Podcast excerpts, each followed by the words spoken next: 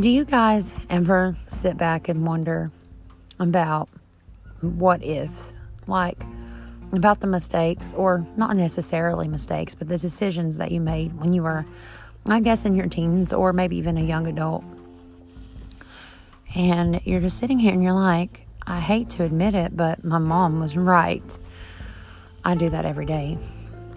While I love my children and they are all blessings, I really do regret making the decision to defy my mother when I was a teenager. I was young, dumb, and in love, I guess. I wouldn't even call that love. I don't know what it was, but I do know he wasn't in love. Love is something that I have now, and it's a completely different experience than what I had years ago 10 plus years ago. Dealing with a narcissist never ends once you let them inside of your life or into your life. You think it ends and you think that it's just easy to just step out and say goodbye, but in all honesty, in reality, it is not that easy. It's easy for someone to say when they're not in that situation, but it's very hard to get out of that situation. And take it from me, I'm telling you this out of experience. When I was 15, I was like any other 15 year old. I had a Facebook. I was in the band in the color guard, um, or most of y'all, city folk, I guess, would call it flag line, whatever, at North Sand Mountain High School. I had a lot of friends. That's when I started becoming, you know, outgoing and confident, and I just loved myself and I loved my life. And I wouldn't trade that for the world. But I was very gullible and naive.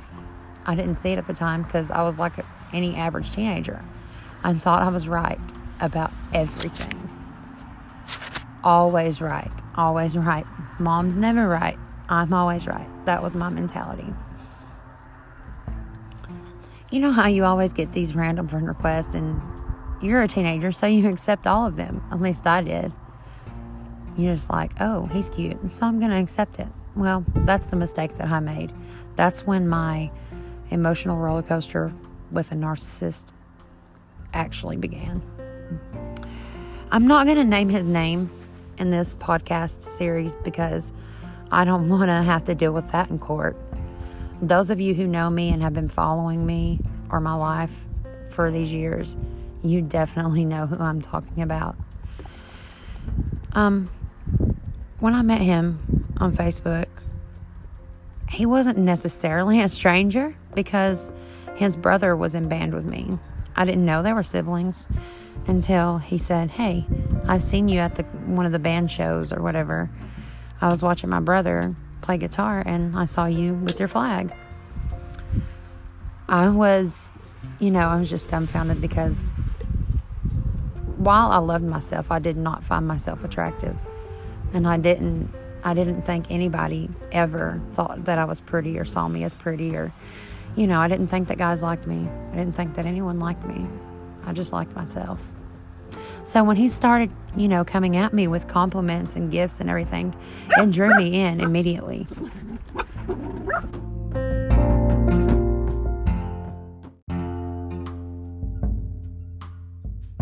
What can I say? It built my confidence up higher. I got to talking to him. It'd been a couple months.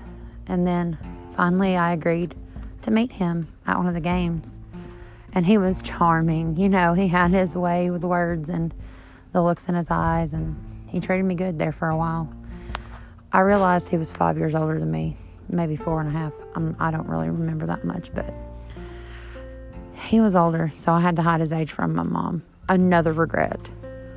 Now that I think about it, though, why on earth would someone his age be trying to pursue a sexual and intimate relationship with, you know, a girl my age? Well, anyways,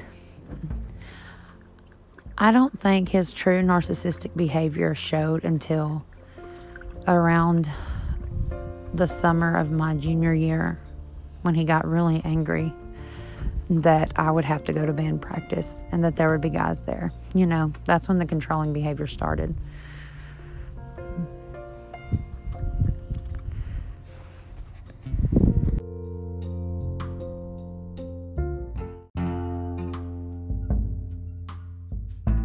Let's fast forward to February of 2012. I was a senior in high school. I got called to the office, not knowing why. There was no telling at that point, only to find out that I was being checked out by this person. Him. Whenever we left, he wouldn't tell me where we were going until we were already halfway there. He said, You want to be spontaneous? And of course, I was excited. I said, Yes. We got married that day at the courthouse, and that's when everything spiraled out of control. That was probably the worst year of my life. Stay tuned for more.